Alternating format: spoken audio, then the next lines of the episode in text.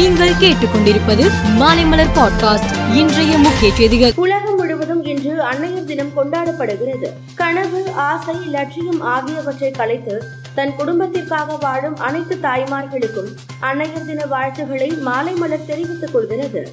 செவிலியர்களின் கோரிக்கை என்பது திமுக சார்பில் கொடுக்கப்பட்ட வாக்குறுதி மட்டுமல்ல அரசு சார்பில் கொடுக்கப்பட்ட உத்தரவாதம் என்பதை கருத்தில் கொண்டு முதலமைச்சர் உடனடியாக தலையிட்டு மருத்துவ பணியாளர் தேர்வு வாரியம் மூலம் தேர்ந்தெடுக்கப்பட்ட அனைத்து செவிலியர்களையும் உடனடியாக முன் தேதியிட்டு பணி நிரந்தரம் செய்து அவர்களது வாழ்வில் ஒளியேற்ற நடவடிக்கை எடுக்க வேண்டும் என ஓ பன்னீர்செல்வம் வலியுறுத்தியுள்ளார்.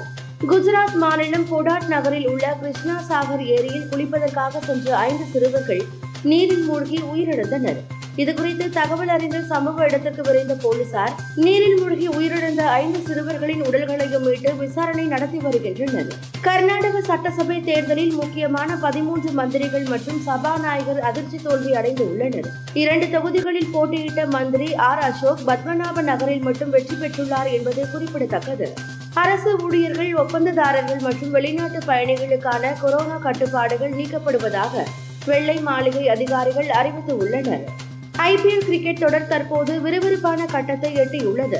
சென்னை சேப்பாக்கம் எம் ஏ சிதம்பரம் ஸ்டேடியத்தில் இன்று இரவு ஏழு முப்பது மணிக்கு நடைபெறும் அறுபத்தோராவது லீக் ஆட்டத்தில் Chennai Super Kings Kolkata Knight Riders அணியை சந்திக்கிறது.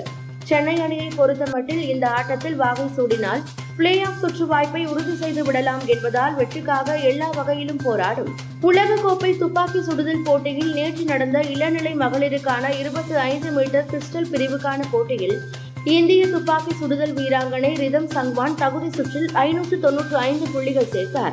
கடந்த ஆயிரத்து தொள்ளாயிரத்து தொன்னூற்று நான்காம் ஆண்டு பல்கேரிய வீராங்கனை டயானா லார்கோவா ஐநூற்று தொன்னூற்று நான்கு புள்ளிகள் சேர்த்து இருந்ததே இதுவரை உலக சாதனையாக இருந்து வந்தது. அதனை சங்வான் முறியடித்து உள்ளார். இதற்கு முன் ஆயிரத்து தொள்ளாயிரத்து எண்பத்தி ஒன்பதாம் ஆண்டு ரஷ்ய வீராங்கனை நினோ சலுக்வஜேவின் சாதனையையும் முறியடித்து உள்ளார். மேலும் செய்திகளுக்கு மாலை மலர் பாட்காஸ்டை பாருங்கள்.